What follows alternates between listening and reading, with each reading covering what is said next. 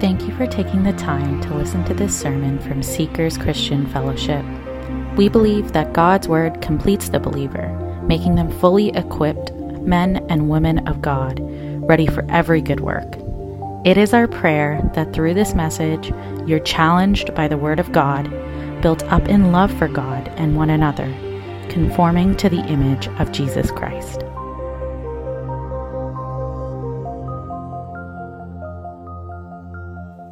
Good morning again, church, and uh, it's great to be back. Um, thank you to those of you who prayed for me uh, as I was under the weather.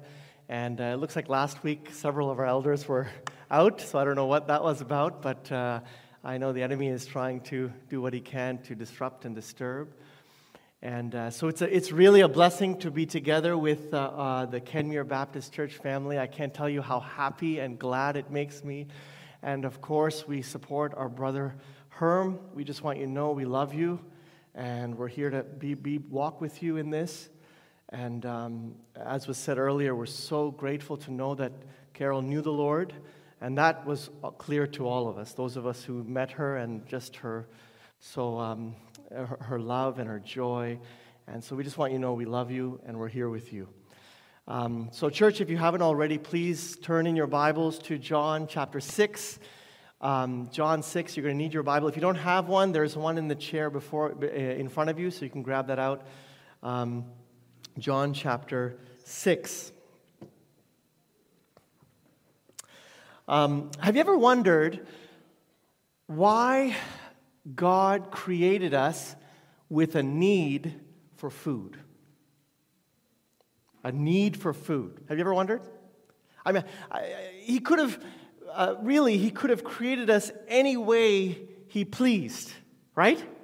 Surely God could have created us without the need to eat and, and drink. He could have done that, but no, the human body cannot survive um, even a few weeks without food, and no more than a few days without food and water.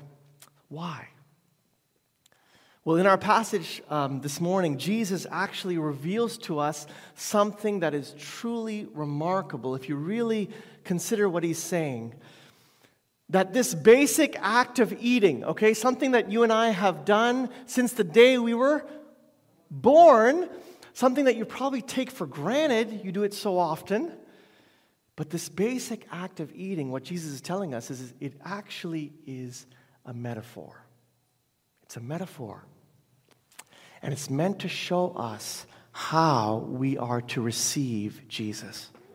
How you and I are to receive Jesus. As you're going to see in this text, just as eating involves hunger, right? Hunger for your food. And eating involves trust, right? You have to trust the food you're about to consume, otherwise you wouldn't, you wouldn't consume it. Eating involves union with your food once, it's, once you've ingested it. And eating provides sustenance from your food, just like that, Jesus tells us that um, these two are all part of what it means to receive Him. To receive Him hunger, trust, union, and sustenance. Okay, and so that's what we're going to be looking at this morning. Okay, how eating bread is a metaphor for receiving Christ Himself. And as a disclaimer, I should, I should just say up front this is a hard teaching. Okay, I'm not saying that. The Bible actually tells us in verse 66, which we look at you know, next Sunday, um, that many of the disciples actually stopped following Jesus because of this message. They stopped following him in light of this message. But my prayer for us this morning is wherever you are, okay, in relation to Jesus Christ, wherever you may be this morning, that we would all see what it really means to receive him. Okay, what it really looks like and for those of you who have not, might today be the day that you do. Might today be the day that you do, as Jesus teaches us how, that today would be the day you do. So, with that in mind, let's begin with a word about the context. I hope you're there. John chapter 6. We've already covered most of this chapter. Jesus has performed the miraculous feeding of the 5,000, right? We looked at that.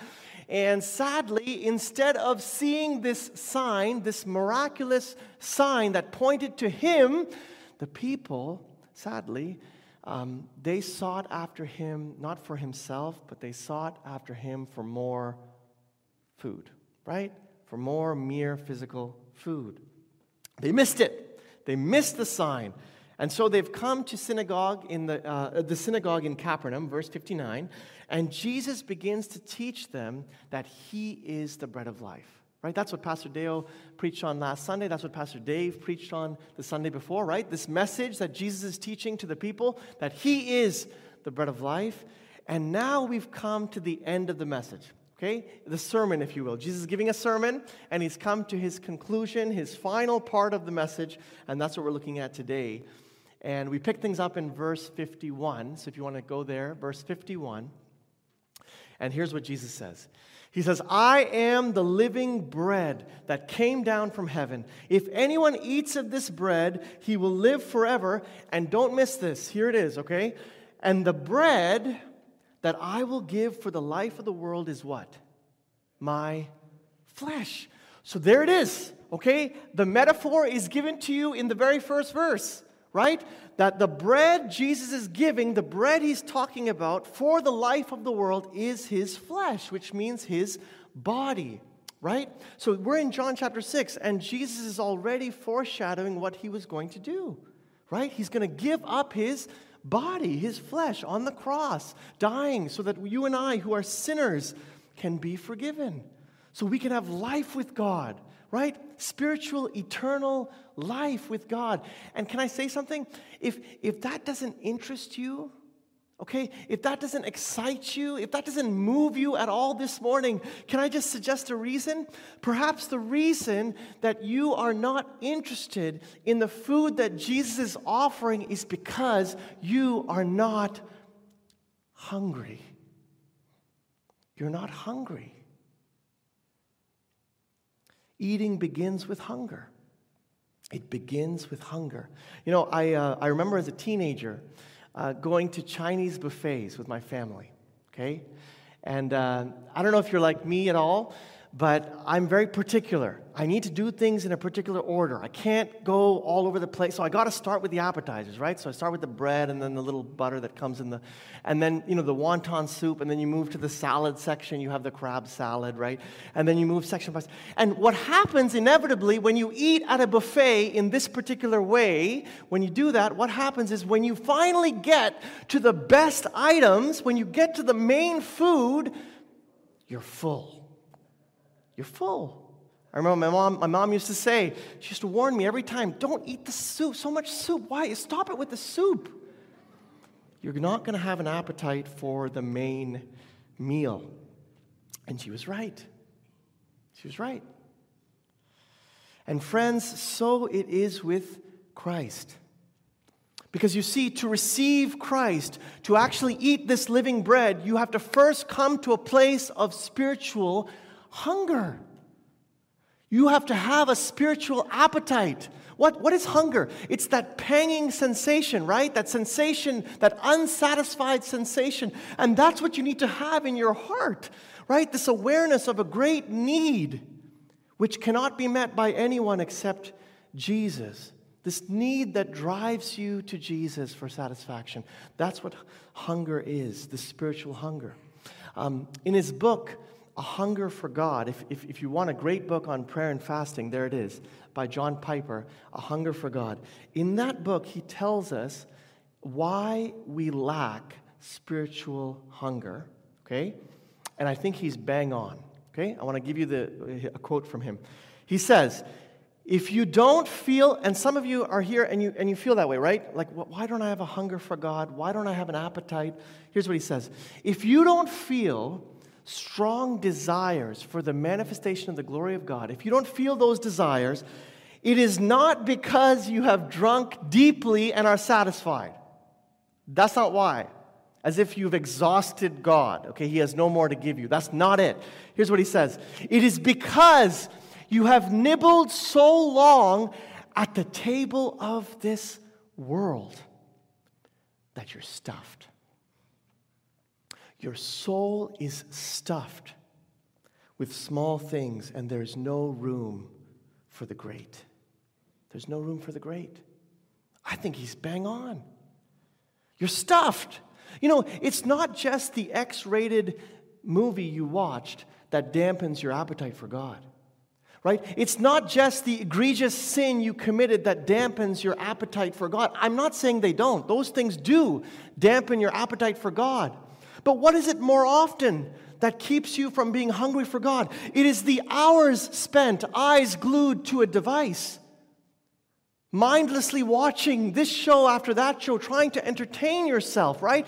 Scanning social media, coveting what she has and he has and you don't have. And then when nighttime comes and it's finally time to read the Bible, you're struggling. You're struggling to, to read through a handful of verses, and do you wonder why you don't hunger for God? Could it be that you have nibbled all day at the table of the world, and now you're full. You're full. And think about this even though it is only now that you have come to the main meal, right? It's only now you're in the presence of God who has a feast of joyful truth before you, ready for you. But you can't savor a single bite because you're full. Because you're full. So, just as eating begins with hunger, receiving Jesus begins with hunger. But the crowds were not hungry for God. Look at verse 52. Verse 52 The Jews then disputed among themselves. What do they say? They said, How can this man give us his flesh to eat? Right? What do they do? They missed it. Right? Once again, right? Their eyes were fixed on the physical, they were fixed on the literal, right? On the superficial, and they missed the spiritual truth that lied beneath the metaphor. Of course, Jesus is not talking about cannibalism, right? I mean, this is, this is forbidden in the Old Testament law. Of course, he's not talking about eating his literal flesh, but the unbelief, the unbelief of the crowds led them to misunderstand his words. And can I tell you something? They're not the first to misunderstand the words of Jesus, and they're not the last. Right? They're not the, they're not the last either. Um, you remember Nicodemus, right? Nicodemus, John chapter 3, verse 4. What does he say to Jesus? He says, How can a man be born when he is old? Right? Remember that? He missed it. He missed it. What about the Samaritan woman? in, in John chapter 4, verse 15. Initially, what does she say to Jesus? She says, Sir, give me this water, right? Give me this water so I, don't, I won't be thirsty and I don't have to come to this well again, right? To draw water. Initially, she, she too missed it. How many friends, coworkers, neighbors do you know who have fallen into this same error? right? Where they, they, they, they, pick Bible verses, right? They pick Bible verses out of context right? And their eyes are fixed on the physical, and without knowledge, they argue them, they dispute them, all the while missing the deep, life giving spiritual truth within the very words of God. You know people like this. You know people like this. So, how does Jesus respond? Okay? How does Jesus respond? It may not be how you and I would have responded, okay? Check this out. Verse 53 how does he respond to their unbelief? Interestingly, he doubles down. Okay? He doubles down on the metaphor. Check this out, verse 53. So Jesus says to them, Truly, truly, I say to you, unless you eat the flesh of the Son of Man and drink his blood, you have no life in you. He doubles down on the metaphor. Keep going, verse 54. Whoever feeds on my flesh and drinks my blood has eternal life and I will raise him up on the last day. Verse 55 For my flesh is true food, and my blood is true drink. So, so I hope you're following what's happening, okay? So, so the, the people were fixed on the physical, right? They were fixed on the literal, and they couldn't see the spiritual truth, what Jesus is talking about. And Jesus could have clarified here, right? As you're reading that, don't you think so? Like, like they're obviously not getting it. They're not, they're not getting that it's a metaphor. He could have just paused here and said, No, no, no, I'm not talking about literal flesh, right? I'm talking, it's a, it's a metaphor. He could have clarified, but he doesn't. And honestly, as I prepared, that kind of bothered me for a little bit as I was studying this text. Why wouldn't he, why wouldn't he clarify? Well, in response to their unbelief and their disputing. Well, he doesn't because I, and I think Charles Spurgeon explained this well. He says, you know, among all the many kinds of literal food and drink that there are, think about it, okay? In the world, how many different kinds of food and drink are there? There's so many different kinds of literal food and drink. But among all of those different kinds of food and drink, there is none, there's no food and no drink that is worthy to be called true food or true drink but Jesus. There's none.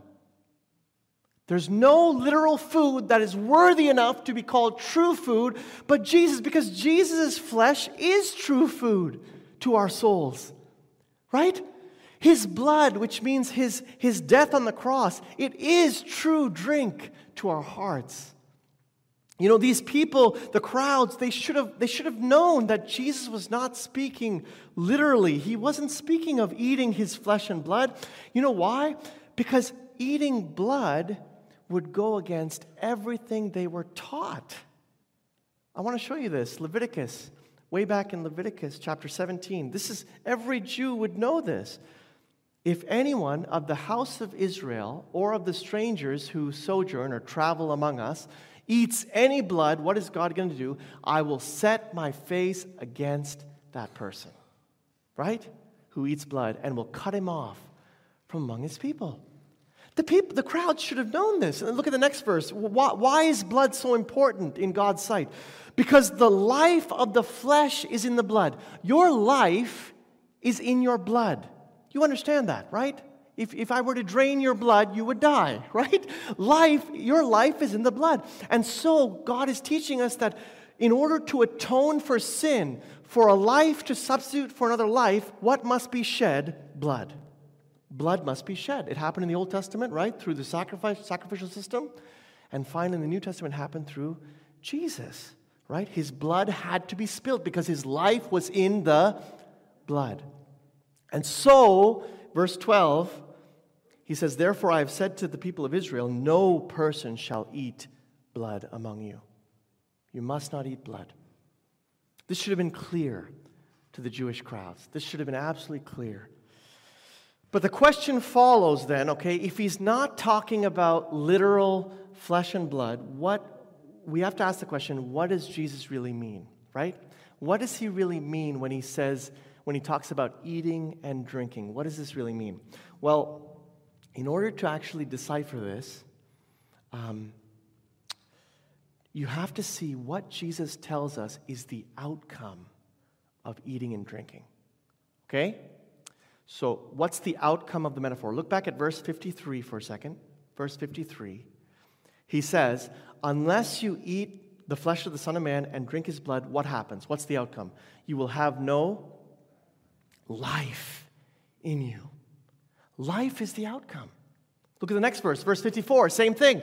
He says, eating, uh, um, uh, he says, whoever eats, feeds on my flesh and drinks my blood, what's the outcome? Eternal life. And so, follow me here. The outcome of the metaphor, the outcome of eating and drinking is life, right? Is life. And so, if that's the outcome, life, and Jesus says that eating and drinking is what's going to lead to that outcome, it's going to lead to life. What must eating and drinking refer to? What must it refer to? Well, you don't have to guess, okay? You don't have to guess because Jesus has already told the crowds again and again and again, and the answer is faith. Faith. Faith in Jesus is what leads to life. I want to show you this. Look, look, look, look a few verses earlier, okay? This was covered last Sunday. John 6, verse 27. What does he say?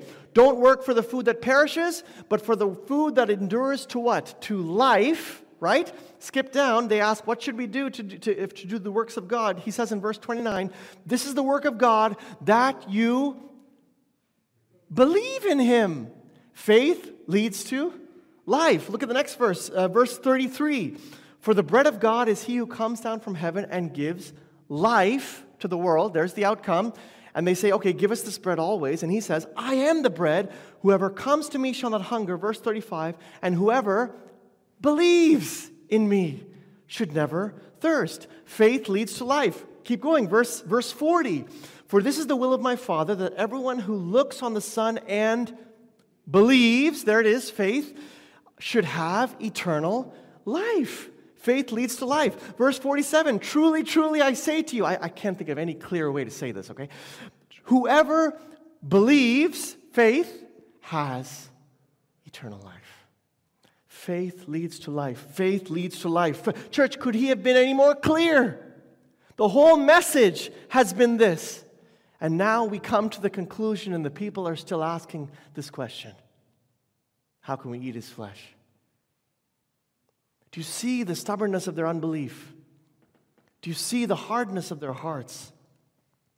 This metaphor of eating and drinking referred to believing in Jesus, having faith in Jesus, and it was clear throughout his message, which brings us kind of to this the second point or the second step, if you will, in receiving Christ. Remember, I said eating begins with hunger, right? And so does receiving Christ. And but but in order to eat, you actually have to trust. You have to trust the food you're about to consume, right? You have to have faith. You know, I'm always amazed by the five second rule. Do you guys know what I'm talking about? If you don't know what I'm talking about, chances are you still used it in your life.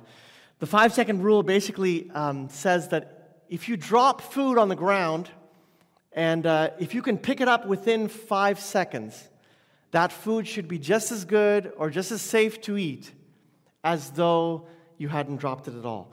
Okay, so I'm in the car and I'm eating fries, French fries, okay? And one of those fries slips into that awful space. You know what I'm talking about, right? Between the driver's seat and the armrest, that space. And so what do I do? I leave the 99 and I go after that one. Squeeze my finger in there, grab it out, pull it out, inspect it, and there's no signs of contamination. What do you do? You can no one say amen to this? Like, am I the only one who does this? Of course you do, right? Of course you do. What's my point? My point is to bring spoon or fork to mouth actually requires trust. You may not even think about it. You go to a restaurant and you order food and they bring it to your table and you cut it up and you bring it to your you are already you trust the chef. Even though you don't say it out loud or you don't even think about it, you trust the establishment, you trust the food, you trust where they got the food, right?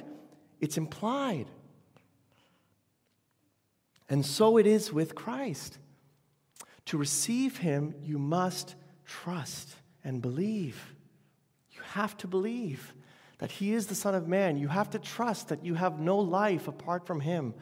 Eating requires hunger, yes, but eating also requires trust. That's number two. Now, before we move to number three, I need to cover a side note, if that's okay.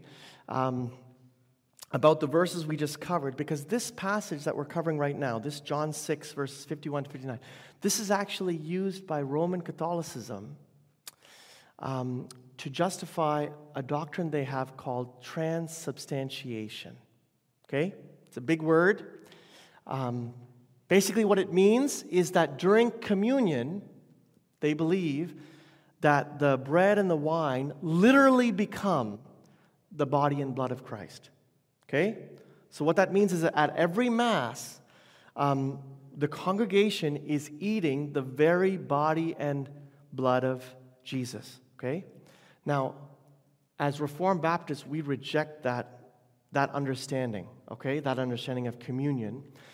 Because Paul teaches us in 1 Corinthians 11, what does he say? Communion is not a re sacrificing of Jesus right? It's not a consuming of the literal body and blood of Jesus. What does he say? He says, Do this in remembrance of me. You've heard pastors say it every time we do communion. Do this in remembrance of me, meaning the elements remind us, they proclaim to us, right, the death of Jesus until he returns.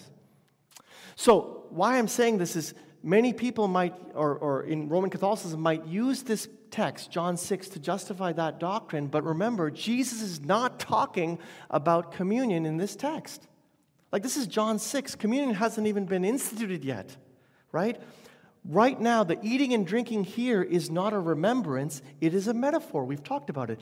It's pointing to faith, which leads to life. In fact, if anything, if the, if the crowds were to be thinking about anything else, what do you think this text would have reminded them? The sacrificial language in this text would have actually reminded them of Passover. Passover. Why do I say that? Because during Passover, what happened? A lamb was sacrificed, the flesh was eaten, right? The blood was poured out and was painted on the doorposts, right? In order for those inside the home to be spared during the Passover. So, all that to say, I just, want, I just had to address it because it is part and parcel of what, what this text means to us as a church. If you want to know more, okay, for those who are interested, the, the 1689 London Baptist Confession is a statement that I found incredibly helpful. If you want to know more, chapter 30, for those who are jotting it down, I don't see anyone, but hopefully there is one, maybe on the balcony, writing it down, chapter 30. um, and if you want to know more about what we believe about communion. Okay, so back to the passage. So receiving Christ involves hunger first, then we said trust, and now we come to the third um, uh, point or third step that I see in this text, and that is union. Okay, union. Look at verse 56. Verse 56. Um, there we go. Whoever feeds on my flesh and drinks my blood abides in me, and I in him. What a beautiful hymn. Thank you for doing that. Um, As the living Father sent me, and I live because of the Father, so whoever feeds on me, he also will live because of me. So, so you can have hunger in your stomach, right?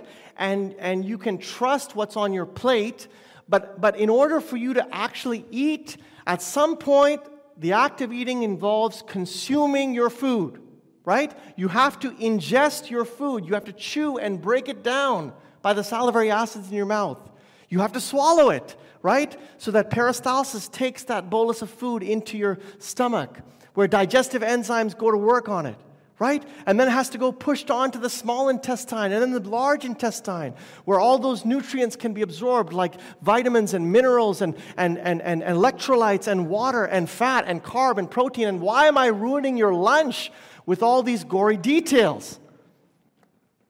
Because I want to show you that when you eat, the food which was once separate from you, the food that was, which was once apart from you, has become you, has become a part of you. It becomes one with you, it's intimately united to you. It's essentially you, and you are what you eat. And it is this intimate union, this connection, this bond that Jesus is picturing when you and I receive Him. When you receive Jesus, you become united to Him. Is that, is that not amazing to you? That is profound, church. Jesus says in verse 56, You abide in Him, and He abides in you. And, and that word abide in the Greek, it means to remain as one, to continue together right? To not depart, to stay, to remain, to dwell.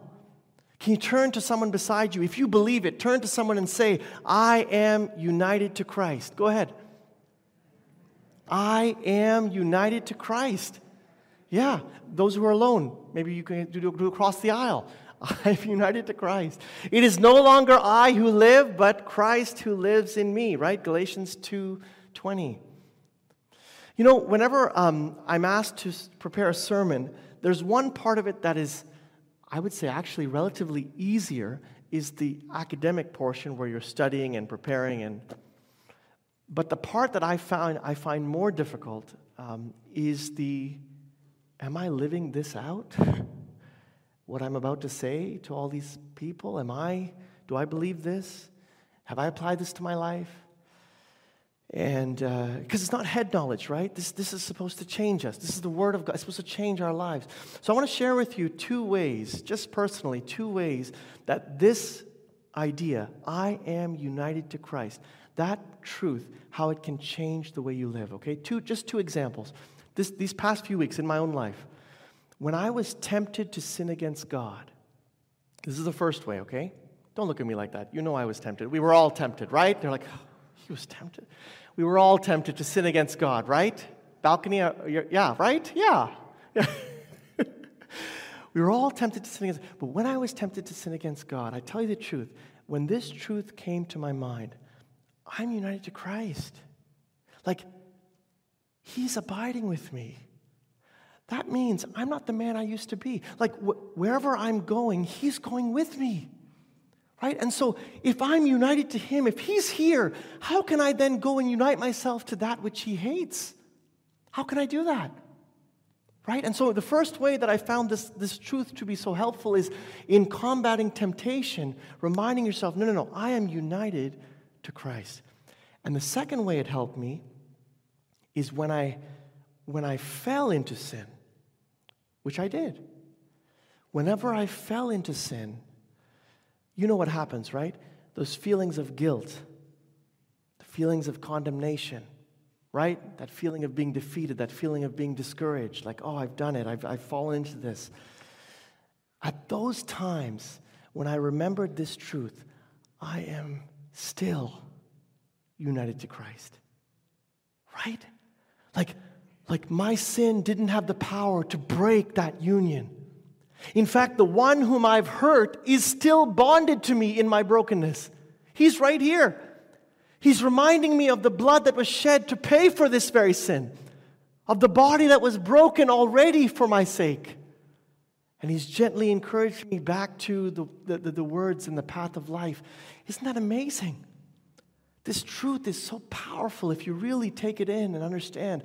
You are united to Jesus Christ, and nothing breaks that. Nothing can break that. So that brings us to the final, final verse, verse 58. If you can turn there, Jesus concludes in verse 58. He says, This is the bread that came down from heaven, not like the bread the fathers ate and died. Okay? There's a contrast being built here, okay? So whoever feeds on this bread will live forever. So the fourth and final point, okay? So eating involves hunger, trust, union. The fourth point I want to bring up to you today is eating sustains life. Eating sustains life. Um, little history. In the Old Testament, after the people of Israel left Egypt, they left slavery. Before they got to the promised land, they were stuck in a wilderness, right? Right? 40 years they were stuck in the wilderness. And the thing you have to know about a wilderness is a wilderness is by definition a non habitable land. Right? Meaning, like food and drink or water is not readily accessible, right? It's not readily available. And so, in Exodus 16, we read that the people, after some time, they began to grumble. They actually began to complain, and they even charged Moses and Aaron and God. And what do they say? You have brought us out of Egypt where we had all the flesh pots that we could eat. You brought us to this place, and now we are going to die of starvation in this wilderness. That's what they charged them. We're going to die here, right? Because they knew that without food, without sustenance, how could they survive? How could their children survive? And so, as we read the story in, in Exodus, Moses tells us God, in his mercy and his grace, what does he do? He miraculously responds to their complaining miraculously by providing them this flake like, fine as frost uh, bread, okay, called manna. Okay, this happened. This is, this is the Old Testament. This is Exodus 16. And for the next 40 years, okay, take that in, four decades, 40 years, till they came to the habitable land, the promised land, this is what the people ate, right?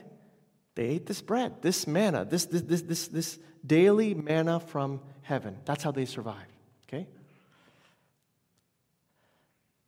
But as amazing as that is, and that's amazing, right? Think about it an entire nation sustained for four decades, right? That's amazing. Yet, in the final verse of our text this morning, what does Jesus point out? He points out the one thing that that manna could not do. Verse, sorry, verse 58, uh, brother. The one thing that manna couldn't do, and what was it? It couldn't keep them from death. It couldn't keep them from death. Yes, it sustained them, right? It sustained them for many years. Some of them even lasted beyond the wilderness, right? They got to the promised land and they died there, right? Surrounded by milk and honey. and others died somewhere along the wilderness. But the fact remains that that manna could not ultimately sustain life. But, friends, not so with Jesus. Not so with Jesus. With the living bread that has come down from heaven, because those who receive him their lives are sustained without end. Their lives are sustained into eternity. What a truth to remind our brother Herm. For Carol, today in eternity with her Savior and Lord, because she ate of the bread of life. So, as we conclude, I know that eating is something probably you haven't thought about this much in a long time, right? Um, you've done it since the day you were born, and it's something we easily take for granted. You're going to do more of it today. You've already done some today, probably, most of you. But I pray that eating, this basic act, will mean more to us now in light of what Jesus has taught us that Jesus, in his wisdom, chose such a basic, fundamental, something that any human being can relate to, right? He chose such a basic act to teach us how to receive him. And so the next time you experience hunger for food, maybe it's right now, I don't know, but the next time you experience hunger for food, remember your hunger for God. The next time you bring food to your mouth, remember the trust you, you need to have for the bread of life, the living bread. The next time you digest your food, remember the union, the intimate union between your life and Christ. And the next time you give thanks for the sustenance of a meal, give thanks for the eternal life Jesus sustains in you who believe in you who believe. And if you have never eaten of this bread of life, okay, I know there are some of you here who you're hearing me speak about eating bread, drinking blood, and you're thinking, this is, I've never received Jesus this way. I've never received him by faith. Um, if that's you, I want to tell you something. The manna that you're eating now will only sustain you so long. It'll only sustain you. There will soon come a time where you will seek all you want for the bread of life that's being offered this morning, the bread of life, Jesus Christ. You will seek all you want for this bread, and it won't be found. I tell you, it won't be found. There will come a time when it won't be available. So today, if you will receive this bread, if you will believe, you can have life. You don't need to wait. What are you waiting for? Receive Him and live. Worship team, if you can come. And let us uh, rise together, congregation, and we'll pray. Um, pray for each one of us, those of us who have received and those who have not. Let's pray. Oh Lord, I thank you that, um, Lord, that the manna was not enough as miraculous as that manna was, oh Lord, it was only pointing to what you were going to do. You were going to come down as the living bread that sustains life. I thank you that you have taken such a basic, such a fundamental exercise that we are all well accustomed to and taken it and, and, and used it to teach us, oh God, what it means to receive you to hunger for you, to trust you, to be united to you, and to gain sustenance from you, gain our life, our eternal life from you. So, Lord, I pray for my brothers and sisters who know you. When they struggle to spend time with you, when they struggle to enjoy the feast that you have prepared, oh Lord, I pray, where am I stuffing my soul with small meaningless, lesser things so that when I come to the, to, to, to the source of the fountain of life, when I come to the word of, words of life, I'm already stuffed. Forgive us, O God. Those of us who know you, forgive us, O God, for filling our souls with all kinds of things that are, that are passing. Help us, O God, to take seriously how we feed ourselves, that we would not be stuffed, that we would, we would hunger for you. For we know that you will satisfy. Only you can satisfy. And for those who don't, who don't know you, who have not received you, they may find this to be a hard teaching, just like those in, in, in Jesus' day. They may think this is a hard teaching. Who can receive it? But Lord, would you open their eyes to see beyond the literal, physical, superficial, to see the deep, the truth, the spiritual, life giving truth within your word. Help them to see it, O oh God and help them not to remain the way they are. May they receive Jesus and live. That's our prayer for those here in the sanctuary, those watching from home. So we thank you. We give you all the glory and um, do your work in every heart, starting with mine. In Jesus' name we pray. Amen.